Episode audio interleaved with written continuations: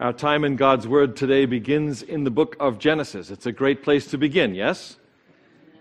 This week I realized that in Santa Clarita we have a um, really cool store. It's called Genesis 1. Raise your hand if you know where it is. See, that's cool. Like, oh, you do. Well done. See, because they have some really cool cars there. And you thought this was about women today?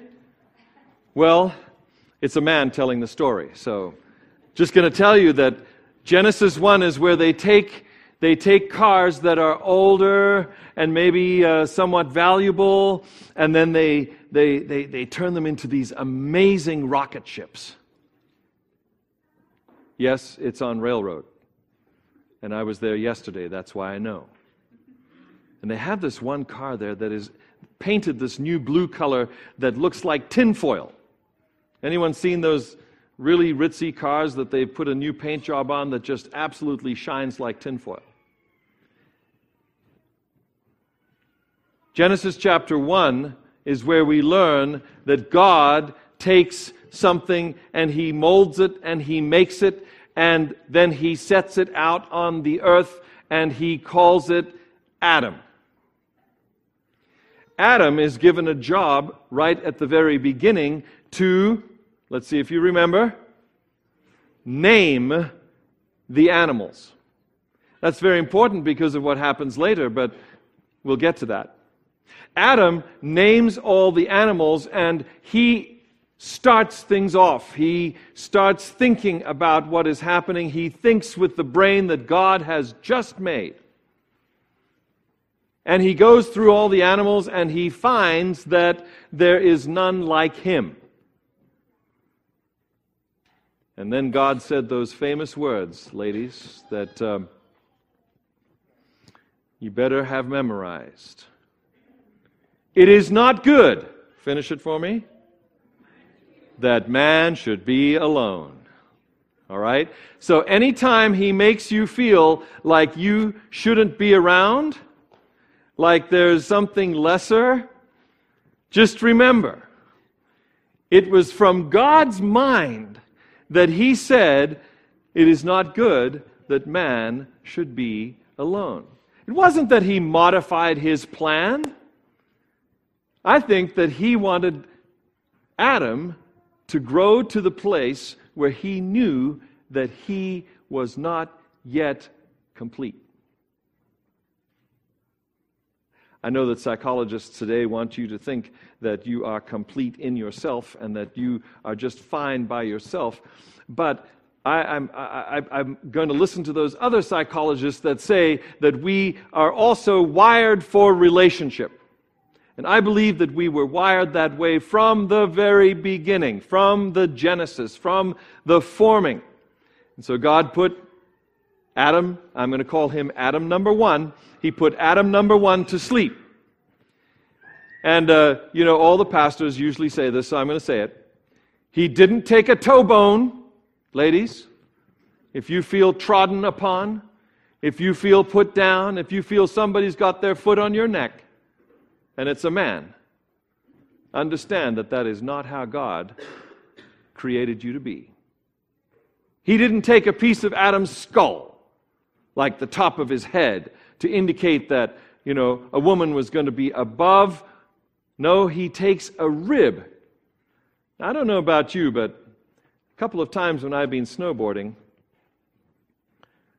I fell. You catch an edge, you know what I'm, so, you know what I'm talking about? You catch an edge and boom!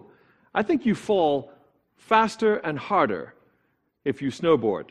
Snowboarders who make fun of skiers don't want to tell you that because of all the times that they have fallen faster and harder and broken more things. Because it looks so cool to be just carving down the mountain when you're doing it right.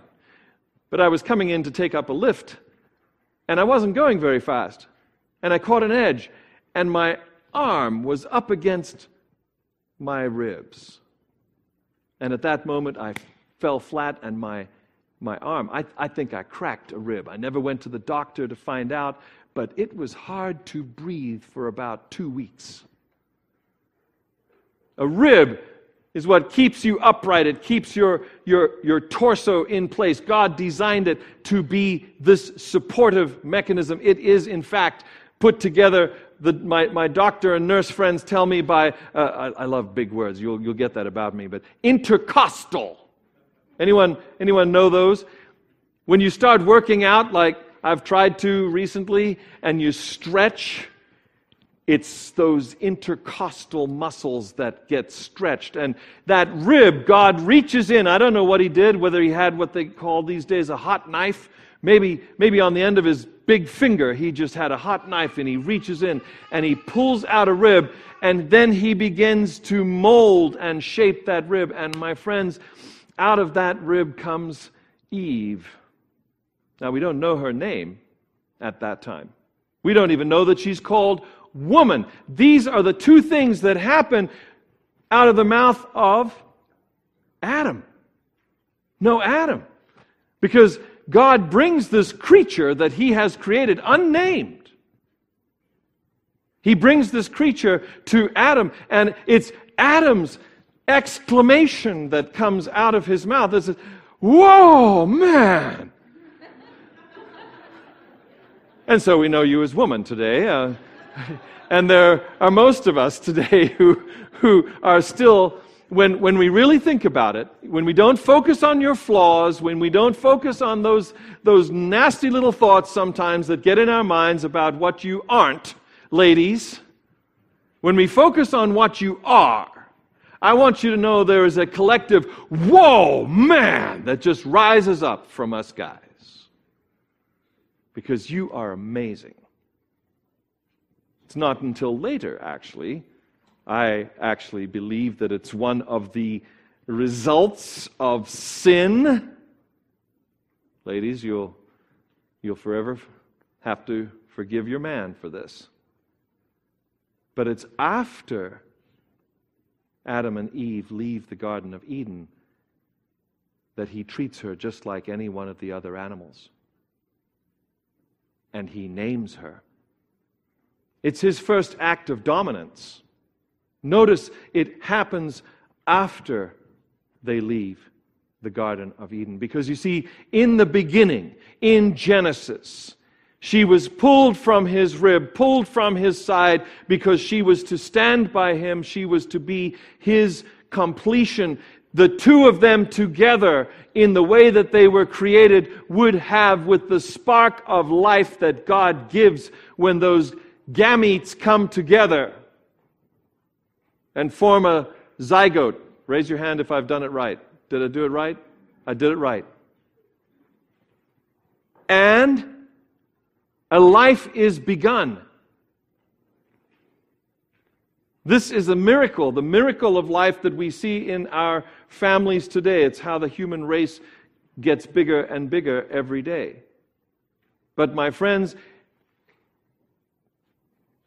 Man, woman, make, baby makes three. And it's by no mistake that this is the Trinity. Okay? Male and female created he them. That's what it says in Genesis. So don't, don't get upset with the crazy stuff that's going on today, all right? We are we are purpose built, we are purpose designed, and in the fullness of that relationship, life springs forward. Now, do with that what you may in the discussions that are being had outside in, the, in, in, in society today. But I just want to affirm women today to say that you were purpose built. You were not an afterthought. You were not some addendum to man. No, you were part of humanity. So I've called our time together today, Woman, uh, Humanity's Best Friend. Now, when I was putting this together, I, I thought about the fact that when you think about all the terrible things that have happened in the world, most of them, not all of them, but most of them began with some tyrannical woman, right, gentlemen? say yes and you don't get lunch. Okay? no, they began with a man. They began with a man. Okay? And then when we start thinking about some of the amazing things that have happened that have helped humanity, uh, just say a name. Say the name, the first name that pops to your mind. I, I think of Mother Teresa. Say, say another name. Mary Curie. Uh, is it Mary Curie? Madame Curie? Harriet Tubman. Just start saying them. And you come up with an amazing list of ladies who have been at the forefront of doing good things for humanity. Now, is this, is this by mistake? I, I don't think it is. I, I think it's part of the purpose built nature of women. Now, some, some people want to say uh, we're both, we're all both, and I believe we are. Because I believe that there are some people who are wired to be more compassionate. There are some people who are wired to be more forceful and more uh, dominant, if you like. And, and you, it, it doesn't matter what gender you are, these traits can come forward in this day and age when you are allowed, in many respects, to be whomever you would like to be. We encourage, in fact, we encourage people to be whomever they would like to be. But today, I would like to add one layer because we are sitting in church before God. And we are saying to ourselves, women and men are purpose built. And I'm going to say, I would also encourage you to ask God who you were meant to be. In the conversations that go on in our schools and in our uh, work uh, places, these are thoughts that have their genesis in the minds of individuals. I'm going to say, why don't you use your influence?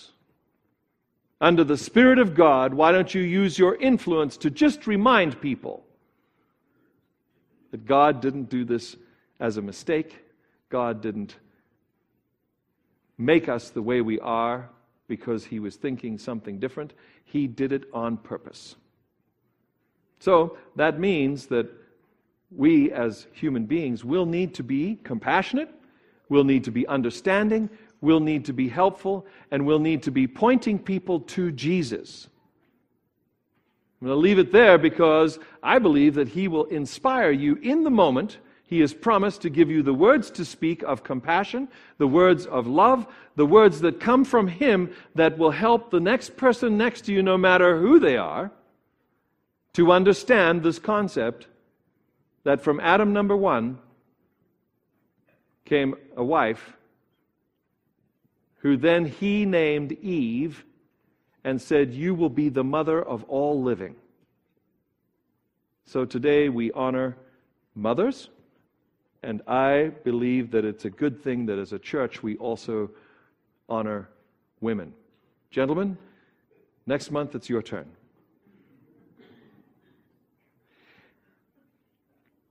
There are two women that exemplify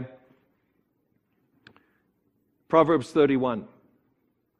Now, my wife said, Hey, everybody knows Proverbs 31, but maybe not everybody does. And maybe not every one of us remember Proverbs 31. Proverbs 31, I mean, by the way, gentlemen, if your wife knows Proverbs 31, or if your, your, your friend knows 30, 30, and you tell her, darling, you're a Proverbs 31 woman. You get a lot of points for that. Okay? I just want you to know. If they know what you're talking about. But if they don't know what you're talking about, how can they know that this is a huge compliment? A, let, me, let me just, let me just uh, think, let, let me just remind you of, of, of what was said. For example, she goes out and buys a field. She considers a field and she buys it. So she's, she's not only good at business, but she has a good business sense. Okay? and she, she accomplishes what she, she goes out. Her family doesn't have to worry in the wintertime. Well, your family lives in California, so you just thought that yesterday and today were cold. Well, I've got news for you. Uh, it's not that way in Calgary, Alberta. Okay? And you have to know that your family has a parka. Well, in the, in the Bible times, they, they did things with wool. So you hear a number of, of, of references to the making of clothes. The distaff. What's a distaff? Well, it's, it's a spindle. People used to have to spin their own yarn, and then they would dye it, and then they would weave it, and then they would make clothes out of it. They couldn't go down to Walmart and buy already made fabric in whatever configuration and pattern they wanted. They had to make it all from scratch, and she made it all from scratch. This, this woman is industrious. It says that her light doesn't go out in the evenings because she's spinning. She's sitting by the fireside, listening to her husband tell about what went on at the gate. Understand this is a metaphor. At the gate of the city was where all the legal and, and, and business stuff took place, and he is an honored man at the gate. And part of what honors him is his wife. It, is, it also mentions, if you care to look at it, that it mentions that she brings honor to her father. Yes, this is the Bible. Yes, this is Israelite times. Yes, this is the society in which a woman had to be attached to a man to have legal status. I don't know, ladies. Some say the glass ceiling has been broken. But I bet if we had to have a testimony time, a, a come to Jesus moment right now, you would probably have stories to tell about how you have been held back in our society in 2017 because you're a woman. So, that old way of doing things that, that has come from Bible times is still in existence today, and there is not the equality that we find in Genesis with the beginning time where Eve stands beside Adam. There's not that kind of equality since we rebelled as a human race. First Eve, and then Adam choosing to do things differently. Well, it's been very different from what God intended. Very different. This woman is, is uh, someone who, who, as I said, brings glory to her husband and also brings glory to the Father. She is valued above the price of rubies. Rubies in, in, in both Bible times and today are semi precious stone. They say semi precious. I am one who believes that there are less, if you go by what's lesser in the world, that there are less rubies than there are diamonds. So, you know, which one should be precious and which one should be semi precious? I, I, would like to throw one at my friends in South Africa and say diamonds are not a girl's best friend. Uh, I told my daughter that, and she listened. She told her husband, I don't want a diamond, husband to be, and he bought her a garnet instead. I was proud of that because we don't know where those diamonds come from, and we don't know what lives were spent to get them. Just understand that today, and I say that to my friends in South Africa because De Beers has a monopoly in this world, my friends, and don't believe that they don't have piles and piles of diamonds in Antwerp just waiting to be cut when the market demands. So I told her to get something else, and she listened. The Bible says, though, that a woman's price, this, this Proverbs 31 woman, is above that of rubies. It's, it, it, it's inestimable in many ways. And so, uh, in our society today, I hope that we can grab a hold of this concept, gentlemen particularly. I hope we can grab a hold of this and realize the honor that we may be receiving in society today is in large part due to the wholeness of the family unit. And that we, if we really were to be honest, gentlemen, would know that we would not be the people we are today if it wasn't for the women in our lives our mothers, our sisters, the people that we work with who have a perspective that we benefit from. Want to, want to branch out now from uh, this particular verse and take us to a concept in the Adventist church that we talk about as the second Adam. Okay? We talk about the fact that Jesus came to reclaim the kingship of this world, which the first Adam voluntarily gave up. So I want to introduce this thought to you because I'm going to use Jesus as a new name, and his name is Adam number two. So you have Adam 1 and Adam 2. Because I want you to see maybe a little bigger picture of Proverbs 31 today.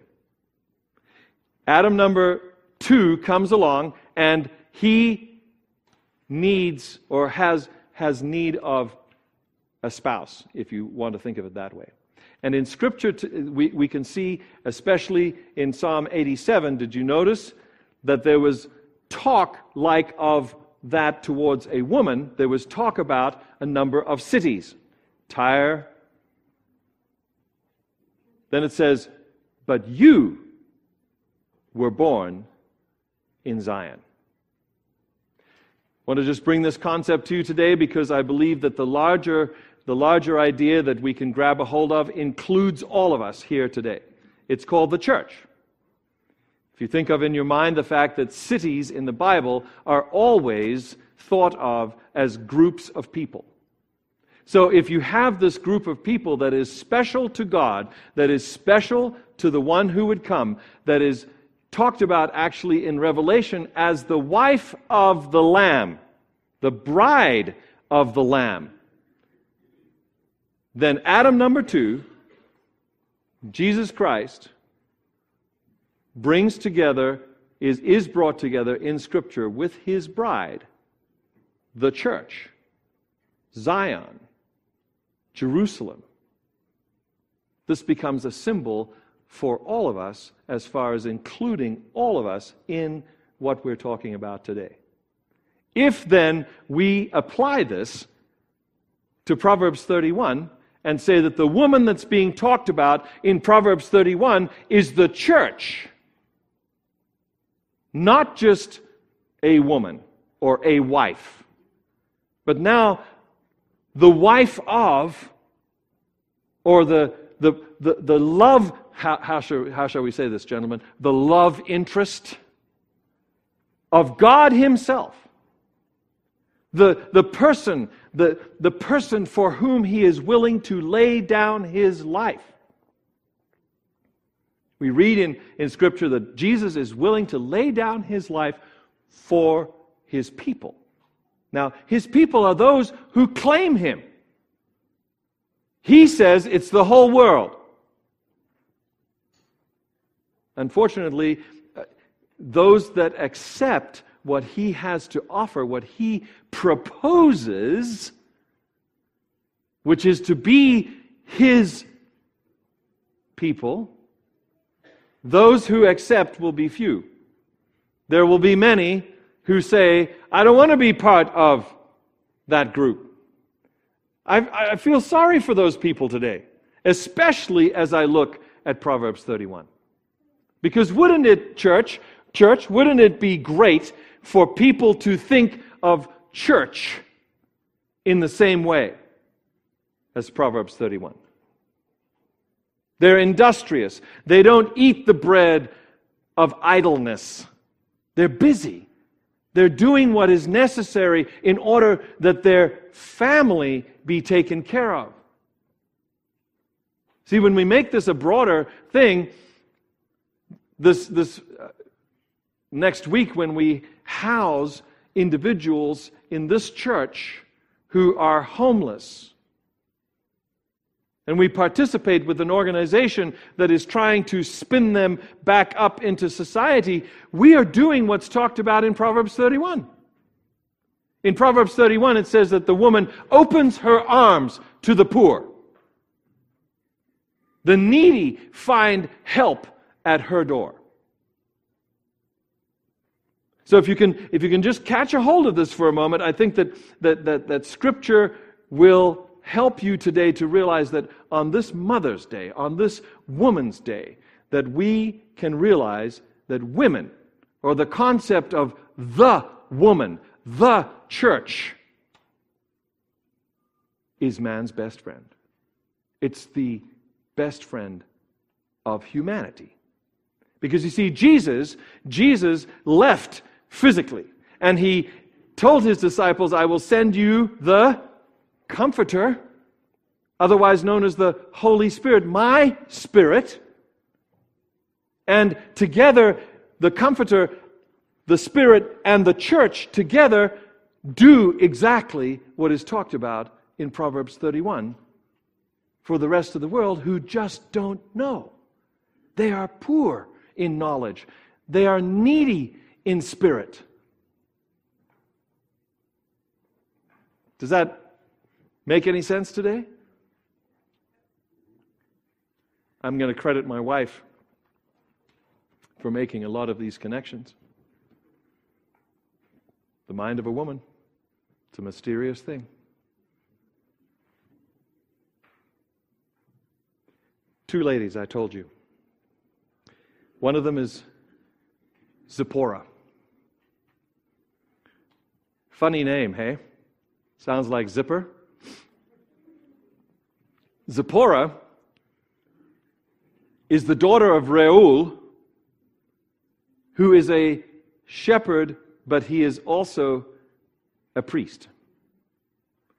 We also know him, I believe, as Jethro.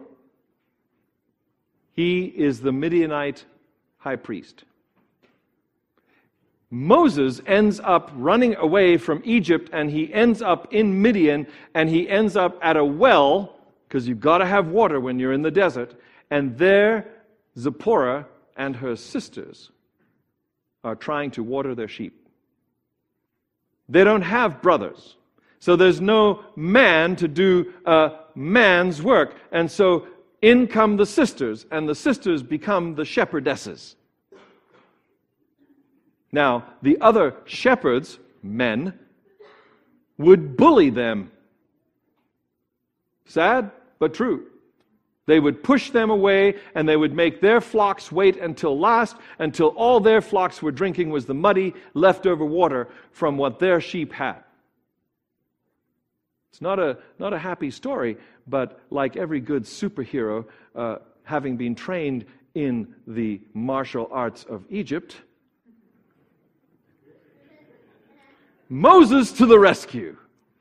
Moses comes forward. Moses steps in, and uh, he probably had a staff, you know, so he's probably one of these guys who knows how to wield his staff.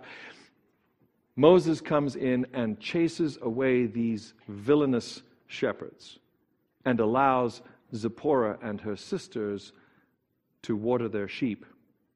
Well, she's, she's a little shy, it would seem, because she goes home with her sheep and leaves, Mo- leaves Moses at the well. Well, her dad is amazed at the story that's just been told and realizes this is no ordinary individual and that he needs to make an alliance with him as quickly as possible. And so he tells Zipporah, Go back to the well and bring this guy home for supper, please. True uh, Middle Eastern hospitality, bring him under my roof because under my roof he has my protection. After dinner, he, he talks to him, and we don't know how long it took. Bible isn't very clear about that, but I, I'm going to imagine that it didn't take very long for him to make a deal with Moses uh, after learning about what had happened, and he offers him Zipporah. Now, we'll just gloss over the fact that dads were able to just give their daughters away without their permission. That, that's part of the society in those days. But he gives Zipporah to Moses, and Moses becomes the head of the shepherding department. I'm believing, too, though, that Zipporah was also involved they have a family. And it's not until Moses is leading the people out of Egypt that he calls for, he sends a message to his family you can now come and join me. So, no, Zipporah and the boys did not go to Egypt and did not experience the, the, the, ten plagues. They did not experience that whole situation. They join him later. along that way, God comes along and reminds Moses that he has forgotten a very important covenantal piece. The boys have not been circumcised. The boys have not borne the, the sign of connection to God that God has dictated for his people. And he's coming for Moses. It is Zipporah, though, that throws herself into the middle, into the middle between God and Moses, and she breaks out a knife and she circumcises her children. The wrath of God recedes, and they are spared. This is the kind, this is the kind of woman that is talked about in Proverbs 31. Someone who is willing to open her arms to the needy, someone who is willing to take care of her family, someone who is willing to lay down her life. Another great love story, of course, is the, the story of Isaac who sent his manservant Eliezer to his uncle's house. Now, you've got to learn the story. If you don't know the story, please read it this afternoon. Isaac needs a wife, and he decides to go back to his people to find one. Eliezer concocts a plan that is similar to the story of Zipporah. He goes and he says, God, please show me, show me who it needs to be for my master Isaac. And he too ends up at the well. Strange that it is always a well, but when you have animals, that's the focal point of keeping them alive. He gets there, and Rebecca is watering her animals. She, out of the kindness and generosity of her soul, it was who she was, offers to water his camels, which is a long process. Have you ever seen a camel drink? It takes a while, and you have to bring up a lot of earthenware jars he goes and asks her in a very, very good way uh, for this weekend, gentlemen. Take note of what Eliezer does. He comes with gifts, and he gives her some very expensive jewelry. It's significant jewelry. And then she runs home and she tells her brother, Laban, and he says, What? And you left him at the well? Ladies, please. We, we need you to take a little more initiative here. I, and I know that some of you have. Some of you older ones know what Sadie Hawkins did to this world. And we're glad for it. We're glad for it. Some of you know that you had to take the initiative with your husband. He wasn't picking up what you were laying down. I like you, you know. And maybe you had to do some of the asking. That's okay probably was a little better than Zipporah and Rebecca, leaving the guy at the well. You know what I'm saying? So they, they bring Eliezer in, they have a big meal, they make a deal, and a few days, weeks later, Eliezer and, and, and his camel caravan leave, leave that old part of the history of Abraham, Isaac, and Jacob in Mesopotamia and make the trek back to where his master Isaac is living. Now, Isaac doesn't know who Eliezer is going to bring back. To the children here, to the young people here, to those who are hoping to be married, how much trust do you have in your mom or your dad to help you choose someone? I hope you do. I, I, and, and, moms and dads, I, I hope you are, are taking this very, very, very, very, very seriously. The encouragement that we need to give to our kids today. I was, I was speaking with Isaac uh, earlier today, and uh, as in our Isaac, the one that is a member here, and he, he, uh, he has lots of kids. And we want all of them to know that to marry a person who is a Jesus focused person is probably one of the most important choices that they will make. It's what we told my daughter, and it's what we tell my son.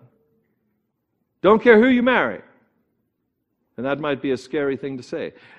But, and this was the one thing, they have to be a Jesus boy or a Jesus girl. Because this family is going to heaven. That's what I told them. And we want everybody, we want everybody to go with us. We want everybody to want to go with us. So please understand, moms, dads, if you want to live forever with your family, let's keep us together focused on Jesus. Let's keep us together as the bride of Adam number two.